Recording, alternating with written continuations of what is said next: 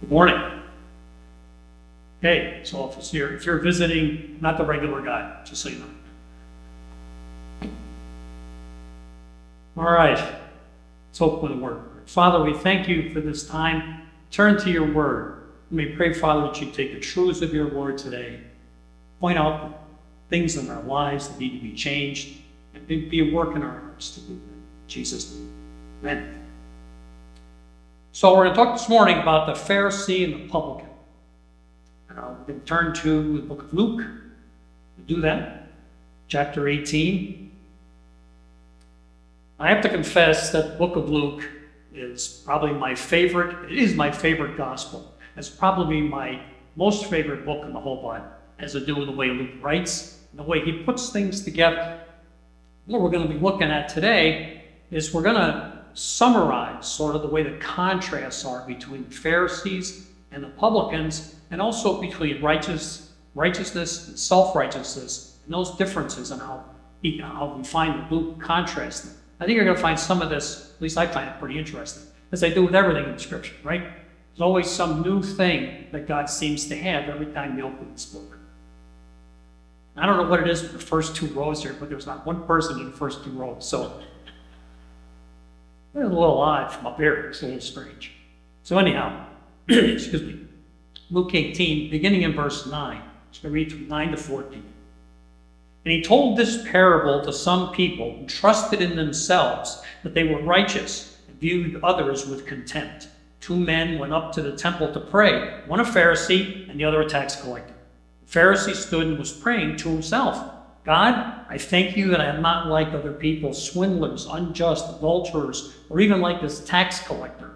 I fast twice a week, I pay tithes of all that I get. But this tax collector, standing some distance away, was even unwilling to lift up his eyes to heaven, but was beating his breast, saying, God, be merciful to me, the sinner. I tell you, this man went to his house justified rather than the other. For everyone who exalts himself will be humbled, but he who humbles himself be exalted. So, first thing I want to look at is what's the greater context here? So, what is Jesus explaining this parable? What's his point? What's he trying to do? Well, he's responding to the Pharisees' question. If you look back in chapter 17, just a page back in verse 20, says this it says, Now he, Jesus, was questioned by the Pharisees as to when the kingdom of God was coming. And he answered them and said, The kingdom of God is not coming with signs that can be observed. So that's the question Jesus is responding to now in these upcoming verses.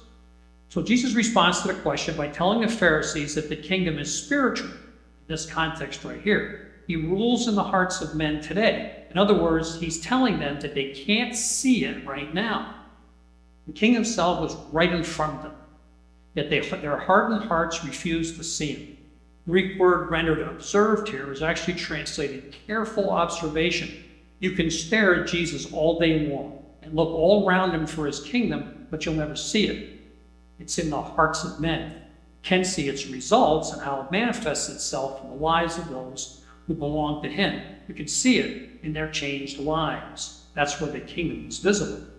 Now, the physical, eternal kingdom will come along after the 1,000 year kingdom the new heavens and the new earth are established with the new Jerusalem, its capital. Redeemed of all the ages be part of that eternal visual kingdom, physical kingdom.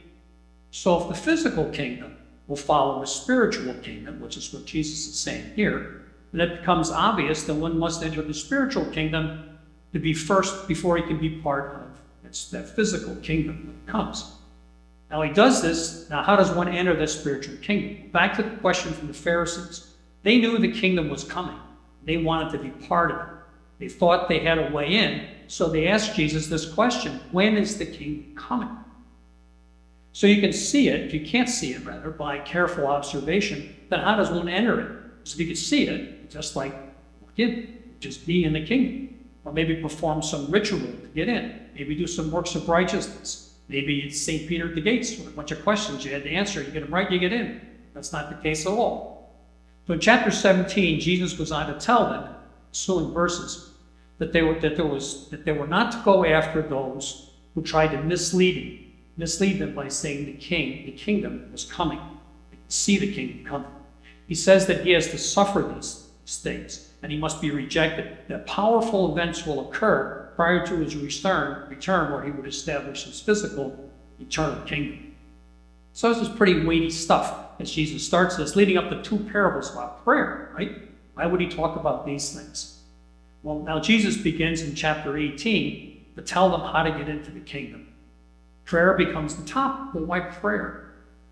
Well, he told them at the end of chapter 17 how difficult it was at times. The times would be before he would come back to earth again, before he would return. 1726, he likens those days to the time of Noah, when only eight people on the whole earth were saved. Perilous times were coming. That was an understatement. So, as we'll see, these parables are really about salvation. As usual, Jesus talks about what he wants to talk about. He answers the Pharisees' question, but with the answer that they need to hear, not necessarily what they expect to hear. He starts it out and says, Now he was telling them a parable to show that at all times one ought to pray not become discouraged. So in 18.1, he illustrates his point with a parable of the unjust judge. Now, we're not taking time to look at that closely today about this unjust judge, but it's one of those misunderstood parables. It's a parable of contrasts, not a parable of comparisons.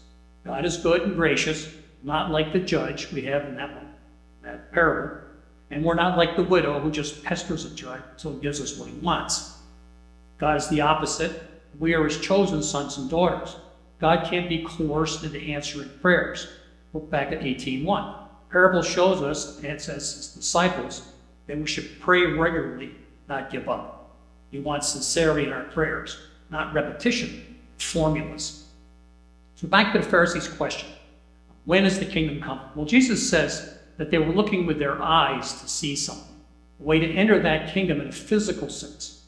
Jesus says that one needs to enter the spiritual kingdom to become part of the kingdom that they were seeking. So that one is where God is king and all unrighteousness is removed. It's important what Jesus is going to talk about soon. So he says that there are times that will be increasingly difficult and they will need to pray, but be promised the eternal kingdom is coming. If they want to be part of it, their works righteousness won't get them in. I'll talk a little bit about the Pharisees and who it works. I know you'll have an idea how the Pharisees work. They kind of go boo if you have a chance to say, yeah, the Pharisees. And by the way, uh, I have a tendency to go too fast at times. So Wolf here, my wife is here, and she usually So, and I said that this morning, and was here for the early service, and Trudy was, and Trudy said, no, when she goes. I start rambling a little quick, I can look at the clock, especially that clock says 10 minutes to 1. So you're, we're already over time. So anyhow, so much for that. In fact, now if I run over, it's my own fault because I just went through whatever. So who were the Pharisees? Well, they were not like they were not political like the Sadducees and the Zealots. They weren't mystics like the Essenes. They weren't priests either, and they weren't really either wealthy or Jews. They were mostly laymen and well respected by the populace in the first century. Jewish historian Josephus records there's about 6,000 of these guys during the reign of Herod the Great. So there was quite a few of them around. They were pretty obvious. Pharisees knew that God is holy and people are not. It's all throughout the Old Testament. They were students of the Old Testament. Psalm 143 2 says, For no person living is righteous in your sight. Leviticus 11:44. For I am the Lord your God. Consecrate yourselves therefore and be holy, because I am holy. They needed consecration because they were unrighteous before God, sinful. So the Pharisees saw it strictly from the, from the external standpoint. They lived apart from the rest of the Jewish culture at the time. They lived, they were a strict religious sect that came out after the exile, the exiles returned to Jerusalem from Babylon. They separated themselves from paganism and adhered to Old Testament law. So by anyone's standards, the Pharisees were successful showing these outward signs of holiness. Pretty good at it. God commanded all men to be holy, perfectly holy all the time. God had a standard that no one can live up to perfectly. Now we know that, so we can listen to Andy go to chapter 20, Exodus, and we know God has a perfect standard. Nobody can live up to. But if he commands something to be done, he says, Be holy, for I am holy, then he's got to provide a way for us Behold. Genesis 15, 6 is kind of where, not where it began, but that's where we can see it plainly. It's recorded about Abraham. It says, Then he believed the Lord, and it was credited to him as righteousness. So the word credited here can also be translated as imputed. In other words, Abraham was justified by his faith. His faith would be the vehicle God used to impute God, his perfect righteousness, to him. So the Pharisees could only recognize the externals of holiness, couldn't see what was really behind it. They embodied the visual of law keeping. But they missed the real idea of holiness. So then, what is true biblical holiness, righteousness? How does one obtain it? So even the Pharisees knew that men would fail to keep the law. And they needed a means to atone for their sin. The wrath of God on sin was coming, unless he provided a pathway for righteousness and forgiveness, there's no way to get it. Pharisees knew the scriptures about the coming Messiah, too. Isaiah 53 11 says, My servant will justify many, for he will bear their wrongdoings. They knew the Messiah would be the sin bearer, at least they could read it see it. For the Messiah will bear the sin of the believer, make them just before God. However, by the time Jesus comes on the scene, the religious people have forgotten what the sacrificial system was all about. God expects perfect holiness for one to see his kingdom. They have a right relationship with him. Again, they all kept seeing the externals, going through the motions. Sacrificial system only covered their sin, it didn't remove it. That would have to take place in order for them to enter into a relationship and become acceptable. to God. So how can a simple person become such a barrier? How can anyone be holy? How can a sinful person at all overcome such a barrier? So what the Old Testament predicted Messiah He would be able to participate in that earthly kingdom. Who could do that? Who qualifies? And man, you guys ask great questions. As I'm used to teach in Sunday school, and usually people are asking questions, so I'm just asking a question. And as, so anyway, so at that point, as Andy often says, that's the introduction. So kind of know where we're going. So take a look now at chapter 18, verse 9. So Jesus begins this parable on how a man can be righteous before God, what justification is all about. He does that by using this illustration of two men coming up to pray into the temple. So in 18.9 it says, Now he also told this parable to some people who trusted in themselves that they were righteous and viewed contempt. So he says, he also told this parable. Also, obviously means there's another parable here. So we can't, we don't want to ignore that. So this is connected to the parable on prayer that Jesus had just told. See that would be a righteous judge. It's preceding this chapter 18. This story, or parable on the surface, is about prayer also. But that's all we see, and we'll miss what the Lord was teaching them while answering that question again from chapter 17, concerning the coming kingdom. So that's what he's talking about. But who's he speaking to here? He says, Some people who trusted in themselves that were righteous. That was the self righteous crowd. That's who he's addressing. And he also he says that he viewed others with contempt. Now keep in mind that he's speaking directly to the self righteous crowd. Remember who asked that question back in 1720, right? The Pharisees. He's directing this right directly at them, these self righteous guys. It's really a very pointed sermon illustration. He's really being confrontative. And that's really what the gospel is all about. Attacks the sinner at its core, right to the main issue. Who do you trust for your salvation or your justification? Who are you trusting? So, what is self righteousness then? Those who justify themselves as being right with God, they made the decision they're right with God. Luke 16, 14, and 15 makes it a little clearer. Now, the Pharisees, who were lovers of money, listening to all these things were ridiculing Jesus. And he said to them, You are the ones who justify yourselves in the sight of people. But God knows your hearts, because that which is highly esteemed among people is detestable in the sight of God. So, one writer I read describes this as the early version of self esteem movement. People see them there as living this kind of life that pleases God based on what they do, not on who they are. However, God sees us who we are, not just how we act. Jesus told them that God knew their hearts. He knows ours. What does Jesus say about their high view of themselves? Well, he says it is detestable sight of God. So in 1890, he goes on to say that they trusted in themselves. Well, their measurement for spirituality and ultimately their relationship with God, with God, was based on how they saw themselves, not how God saw them. Remember that these guys were the ones that, were, that the religious Jews of the day thought to be really spiritual, spiritually elite. These were the top guys, the clergy, if you will. So why would self-righteousness, self-righteous people view others with contempt? Why would that be the case? Well, the verb, verb contempt there means to despise someone because they see you as having no value. The only other place it's used in the Gospels is Luke 23 11. And Herod, together with his soldiers, treated him, Jesus, with contempt, mocked him, dressing him in a brightly, brightly shining, and sent him back to Pilate. So they saw Jesus as being worthless. That's what people who are self righteous do. They see others having no value. It's really the inevitable outcome of self righteousness. If someone doesn't live up to your standard of righteousness that you think you've attained, then you, then you will see them being inferior and you'll view them contempt. I guess you could see this same as a sin of pride. In views, views other spiritual, views other people as spiritual amateurs. Beneath you to possess all the right qualities you see in yourself that a righteous God does not see because it's not there. 1810 says the two men went up to the temple to pray, one a Pharisee and a tax collector. So he starts these two guys off on equal footing. They both had the same intention. What was that? to the temple to? You have to answer because that's kind of, you don't answer just really don't. So anyway, we think of this expression, prayer, as a private time to commune with God.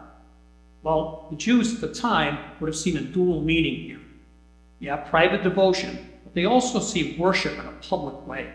In order to worship, atonement would have to take place, sacrifice would have to occur. One would have to be right with God before worship, and then prayer could take place. For the Jews, was twice a day, times the morning and evening offerings, morning and evening sacrifice. Offerings would take place, sacrifice would take place, and they would go up to the temple to pray. It's thing. So the Pharisees were the spiritual sect that emphasized meticulous observance of the law. So they took the law of Moses, the written law of Moses, given by God, and then added their traditions. What people could see they were the super spiritual. They were respected to a certain extent. So now we have a handle on who the Pharisees are. Who are the publicans? Well, who are these tax collectors, guys? Who are they? If you're a homeowner, if it's okay, throw that in there. You probably write a check at least once a year to that person who's tax. Maybe reluctantly, but you don't see that person that you're writing the check doing a bad way. In ours, in our town, we actually write the person's name, she is. You're only doing a job that they're like to do. So the town that we live in elects this receiver of taxes for five-year term. They actually have to campaign for job. So campaigns mean people not only have to see who's qualified, they hope I guess who wants looking for there. They see who's qualified, but they also have to see your personality. Your personality plays a big part. You at least have to be likable to be a tax collector. It's kind of not so in the moment. So some of you are laughing now because you're thinking about these tax collectors, these guys. The tax collectors were those who collected revenue for the Romans. They were hated by the Jews. Let's face it, nobody likes to pay taxes, especially with a regime that hates you. These tax collectors were Jews. They were seen by other Jews as being disloyal to Israel. They were known for keeping some of the taxes collected for themselves. That's how many of them became rich. Consequently, only those who were scoundrels, that's the word of the day, scoundrel, will be drawn to this particular job. Something like six times in the Gospels, tax collectors are connected to sinners, and once in Matthew 12, connected to prostitutes. So Jesus used this common view of tax collectors to show how to treat those who refuse church discipline. So Jesus himself even realized the view of the tax collector. Matthew 18, 17 says, If he refuses to listen to them, tell it to the church. And if you refuse to listen even to the church, let him be to you as a Gentile and a tax collector, right? So now the Pharisees were respected, but the tax collectors were rejected. So there was not a famous tax gatherers. If I were to ask a couple famous tax gatherers, if I were to ask you who they were, you would name? Matthew and Zacchaeus. Very good. Okay. Interestingly, every time Luke mentions tax collectors, he mentions them in a positive light. Stay with me on this, because I want to show you a couple of these places. And they're right here in the book of Luke, so you have to flip around and just listen. In chapter 3 of Luke, verse 12, these tax collectors actually seek God. So it's this some tax collectors also came to be baptized, and they said to him, Jesus, Teacher, what shall we do? And he said to them, Collect no more than you've been ordered to. Because collecting taxes, frankly, was not a crime, and it wasn't even morally wrong. But to take advantage of their position to cheat people is where Jesus told them to repent. So why? He had crossed them, but they saw them. They were be baptized.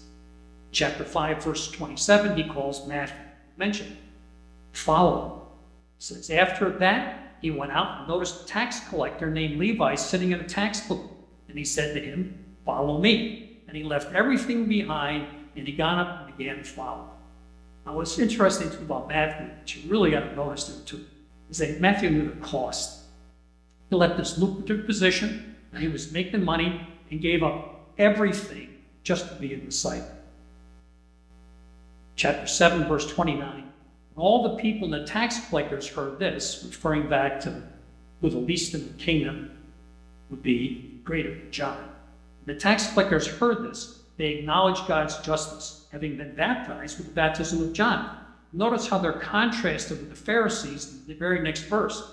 But the Pharisees and the lawyers rejected God's purpose for themselves, not having been baptized by John. These men rejected repentance. They knew it was wrong, but they just said, We're not doing it. They couldn't see themselves as sinners. They were not like the rabbi, not like the commoners. Chapter 15, verse 1 says, Now all the tax collectors and the sinners were coming near him to listen to him. Again, the contrast with the Pharisees in the next verse. Both Pharisees and the scribes began to grumble, saying, This man receives sinners and eats with them. Again, the Pharisees see Jesus as being guilty by association, just like the tax collectors. They show their contempt for the Son of God. You know, again, now over chapter 19, verse 2, we have Zacchaeus. And there was a rich man, excuse there was a man called by the name of Zacchaeus, and he was chief tax collector, and he was rich. Now he's seeking Jesus, and then Jesus calls him, just like he did with Matthew. So again, we have all this stuff where, he, where these tax collectors who are hated by the Jews and despised even by the Pharisees that we have in the positive light and over again. Now, the thing is, is that Jesus had an uncommon love, a unique love for tax. He always reached out to the Drake society in general, specifically to these guys. Those folks that were rejected by multitudes, particularly these that were cast aside by the religious folks, Pharisees. So back to our text. In 1811, the Pharisee stood and began praying began, began praying this to himself God, I thank you that I am not like other people, swindlers, crooked, adulterers, or even like this tax collector. So it stood. It says the Pharisees stood. Well, that's nothing wrong with that, at least on the surface. Plenty of times we see people in the Bible standing and praying. So, like so many other things, praying, it can get corrupted. Jesus warned against the attitude of prayer, not the physical position of prayer. He said, this, he said, and when you pray, you are not to be like the hypocrites, for they love to stand and pray in the synagogues, on the street, on the corners, so they will be seen by people. Truly I say to you, they have their reward. Oh, six five. Now, Wiersbe puts it like this. Pharisees used prayer as a means of getting public recognition, not as a spiritual exercise to glorify God. He was deluded about himself, for he thought he could be accepted by God because of what he did and what he did not do. So again, it's purely the externals. So rule keeping was his justification before God. So what we know about the Pharisees is likely this guy here standing in a place of prominence in the temple. Might get that from verse 13 when the tax collector was then some distance away goes on to say, praying in regard to himself. I mean, that's quite a statement, praying to himself. So who is the sound he's praying? Certainly praying to himself, but to others who might have been standing around. Now, it could be said that he was praying silently. People cut him a slack there, but not, not, not out loud. speaking within himself, sort of like Hannah did in 1 Samuel chapter 1. But it's not likely. So he's about to use the word I five times expressed in that prayer. So he goes on to say, God, I thank you that I'm not like other people, swindlers, crooked, adulterers, or even like this tax collector. So his prayer begins by addressing God. That's a good thing too. So he gives thanks, another good thing. But now he tells God that he appreciates that he's not like everybody else. I'm good enough. I live up to your standards. I'm not like other people. And this is where self righteousness gets to eventually. It always does. He's telling God that he's not like the people on this list of bad guys. Those in the temple who might hear will be impressed. He even concludes this thing with part of jab against the set, this tax collector. He points out another person who was right there in the temple praying by him. Right there. He says, See that guy over there? I'm not like that guy. I'm a lot, I'm a much better Jew than that tax collector. So he's comparing himself. He's comparing ourselves to others. I know that we don't do that much, but it does happen. Comparing ourselves to others is jealous. We begin to see something in others that we want for ourselves. We covet what they have. It's not ours, but if we had it, we'd be a better steward of it. For all was in our possession, we own it. We'd be able to handle it a lot better. Now, my wife Olga has uh, created this little tradition for our grandchildren. She started when the first one was born, Ben, was smoked out. And uh, she started this whole thing where she would say to the kids, I have a surprise for you, which is a gift. It was a gift for like nothing, just something she could give them, bring a little joy into their lives, or hopefully. So, just to give a little bit more background, uh, Ukrainian, kids call it Baba, which is, I know get your attention. They call her Baba, which means grandma in Ukrainian. So, Olga brought in gift. Now, when you do this kind of thing, you gotta remember, this is not what you're supposed to remember when we finish today. You say, oh, remember that. That's the trouble with sight stuff. She says, oh, Ben, I have a surprise for you. She hands him this. Which is an abacus. Now, the clock. I don't know what the clock deal is. I think somebody can tell me later. But anyway, so he gives him this abacus. So, he opens it up, he takes a look at it, he says, Baba, you gave me the wrong surprise. So he didn't want it at the time, but every time he came to the house in the ensuing years, you know, he might not, he's 23, I don't think he's to come this time. But he, but he would come to the house for years on after and play with it every time he comes. Now our youngest, 10-year-old grandson, plays with this thing, and the four girls in between, they all play with it as well. So he didn't think it was the right surprise at first, but it turned out once he used it, it was a pretty good surprise after all. Anyways, isn't that really what we're like? Are we really any different? Telling God that He didn't give us the right gift, maybe the right talents. You want something more useful for Him, something more special, something that gets a little more attention. Well, what's the cure for that? It's basically that's jealousy, right? What's the cure for that? Is content. Paul gives us an idea in Philippians of his personal solution to that contentment. He says, Not that I speak from want, for I have learned to be content whatever circumstances I am. I know how to get along with humble means. I also know how to live in prosperity. Now, you'll never get to a point of contentment in your own effort. So if you wire things, I'm going to be content today. Contentment is a gift from God. There's no way you can do that. You realize that only when you're totally you're totally yielded to God's purposes in your life. If you're doing what God wants you you will be content. Comparing ourselves to ourselves, excuse me, comparing ourselves to others leads to jealousy and also way to pride and feeling of superiority. Paul also addresses this problem as well. 3.12. He says, Not that I have already obtained it, I've already become perfect, but I press on so that I may lay hold of that which I was laid hold of Christ Jesus. And there's three quick ways right here on solving that problem. First, he says he's not become perfect. He hasn't arrived yet. He hasn't gotten it all together. Second, he was working on his own life where he needed to change. He would press on and make every obedient, every opportunity he could take obedient Lord. Thirdly, Jesus laid hold of him, grabbed the hold of him, and would use him as long as his life was yielded to his will. So, another danger in comparing ourselves with others is the idea that our salvation is determined by how worthy we are. We have reason to see ourselves as more worthy of God's favor than someone else. Now, we might not come right out and say it like that. We can fall into the trap of thinking we're somehow more useful to God because of our abilities or our talents.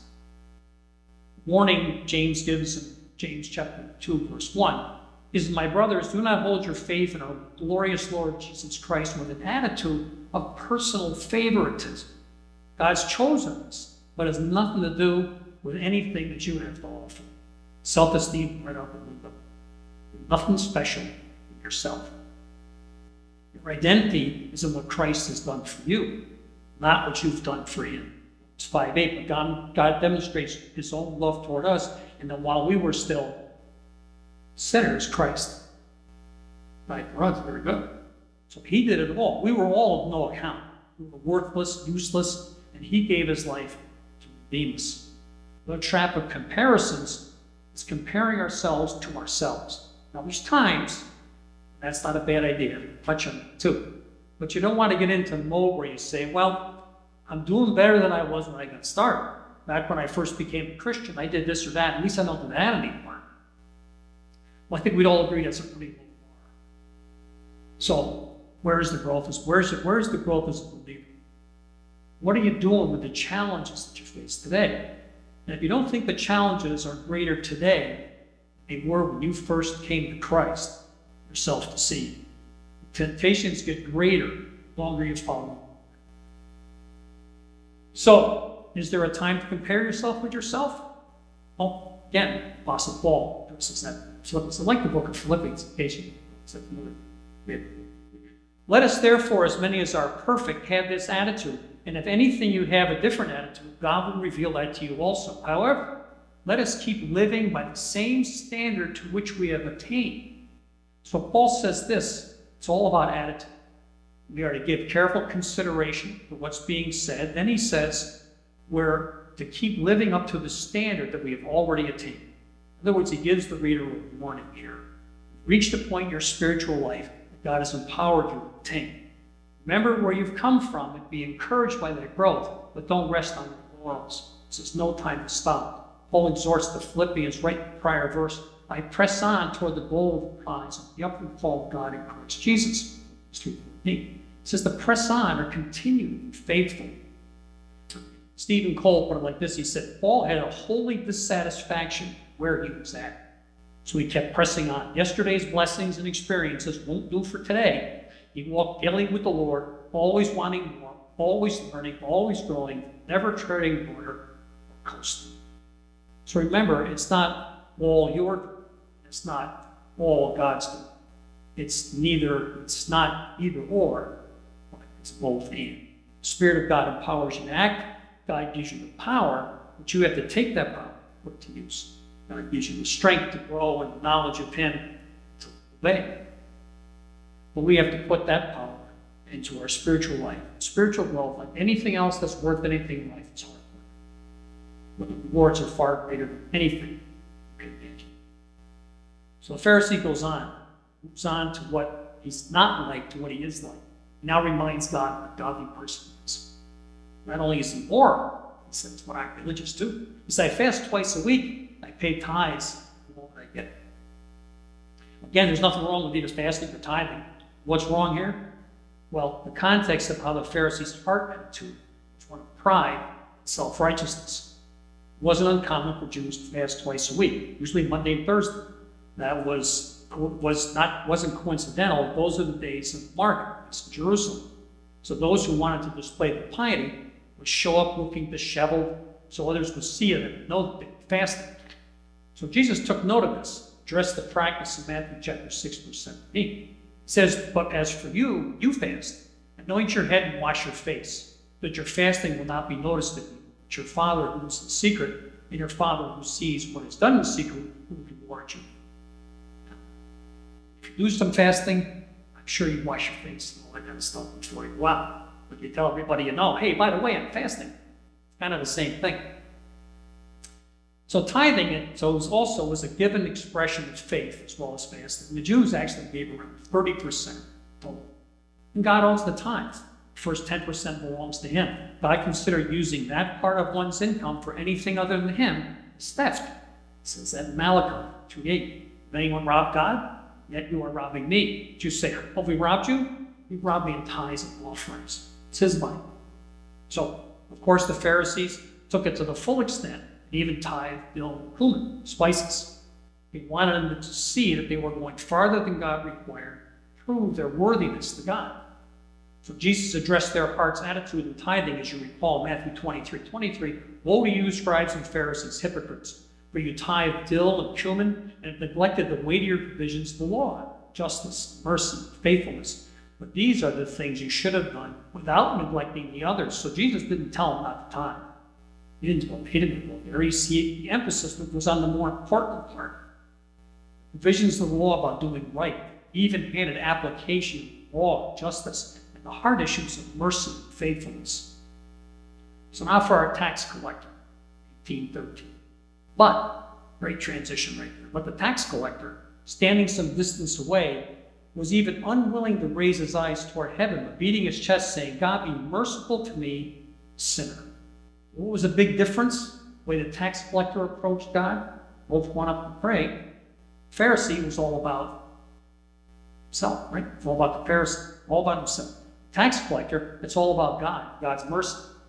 He has nothing himself, realizes that. All the Pharisees' flowery prayers to impress God and others. But the tax collector realizes who he is, his standing before.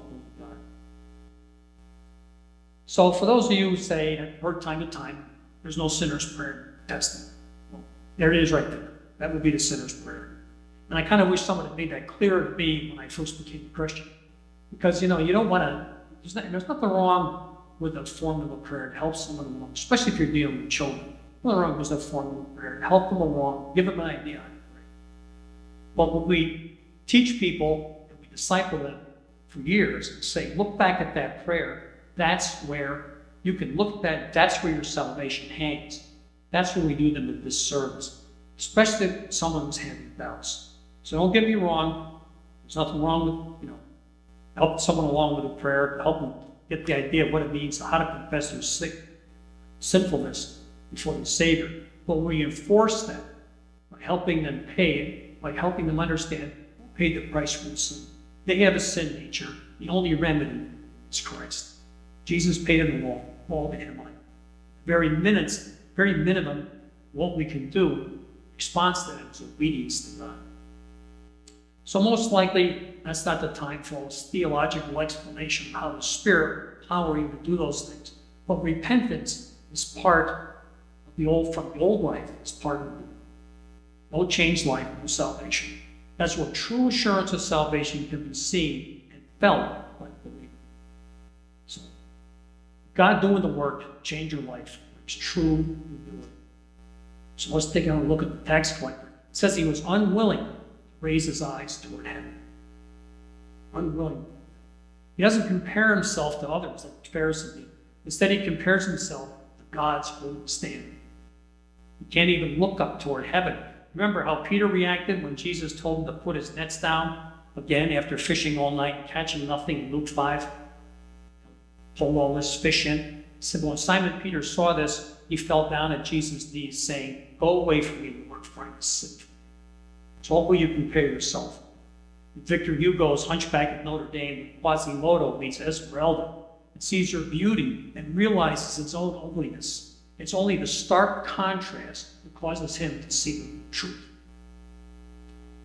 The more we understand the holiness of God, the more we see ourselves as the wretched sinners than we says he was beating his chest, saying, God be merciful to me, the sinner. He knew who he was. He knew that he had no righteousness of his own. All he could do was throw himself in the mercy of God. He was hitting his own heart symbolically to show how corrupt he really was. The heart is the seat of the emotions and the intentions of the man. Jesus said, For out of the heart comes evil thoughts, murders, acts of adultery, other immoral sexual acts, thefts, false testimonies, and slanderous statements. These things are the things that defile a person. 15, 19, 20. So he pleads for God's mercy. Why? Because he knows he's a sinner. It's the only time he uses me, unlike the Pharisee who kept saying, I, I, I, over and over again. Greek here for merciful is really interesting. It means to expiate or make propitiation for, or to atone for one's sin. He's asking God to provide a way for him to become righteous in his sight. And he knows he needs a sacrifice. God will have to provide. 1814 says, I tell you, Jesus says, this man went to his house justified rather than the other, for everyone who exalts himself will be humbled. And I tell you, this man went to his house justified rather than the other one.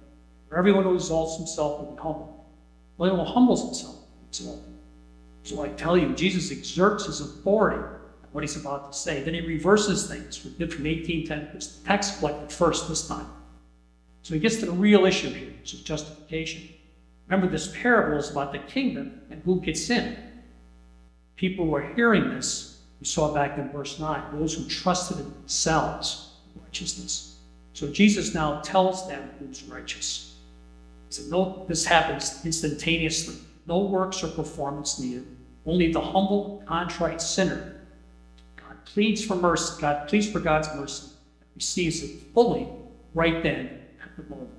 For everyone who exalts himself will be humbled. Those who trust in their own works will be humbled. Self exaltation leads to destruction. Who's the one who's righteous in God's view? Says the one who humbles himself will be exalted. The humble will receive God's gracious forgiveness, gain eternal glory with him. Started all this by saying that it's a parable about prayer how gives us the key to eternal life. So, how does one enter the eternal kingdom that's to come? In light of what we just looked at, how does Jesus teach entry into the kingdom? God justifies, provides atonement for sinful men through mercy, grace, based on one's acceptance of grace, humbly. True humbleness comes by recognizing the truth, who we are, preparing ourselves to others, ourselves, right? Isaiah 57 15 says, For this is what the high and exalted one lives forever, whose name is holy, says, I dwell in a high and holy place. I also dwell with a contrite, lowly of spirit, in order to revive the spirit of the lowly, revive the heart of the contrite. So Isaiah says there that God, yes, he dwells in a high and holy place far from us, but he also dwells humble and contrite. Well, it turns out that our parable's secondary purpose is prayer. It's primarily about righteousness, true righteousness, not self righteousness. Righteousness that is imputed to us by the work of God in generation. God saves, His Holy Spirit dwells in those who don't exalt themselves, come to Him humble contrite. Jesus is the perfect example. Philippians 2 7 says he emptied himself, taking the form of a bondservant, being made in the likeness of so Jesus is the absolute epitome of humility. He was worshipped by angels, lived in heaven, from all eternity past. was God who controlled everything. He was there creation, everything that has ever gone on. Worshipped constantly. King of Kings was born to a young woman in a stable, virgin, born in a little small town of Bethlehem. You'll see that come up on Christmas season. It's a little tiny, insignificant town. He would be raised in a modest home, son of a carpenter, be mocked and spit upon, and not rail against anyone. True humility is right there in the sinless. So, what's your response to that parable this morning? Now, I bet it's certainly not Pharisees. Thank you, God, I'm not like that tax collector. But is it thank you, God, that I'm not like the Pharisees? Father, we thank you today for the truths of your word. We thank you, Father, that you show us what real, true humility is. And as we press on and follow you diligently, obedient to you, that we will learn to be as we should be. Jesus' name.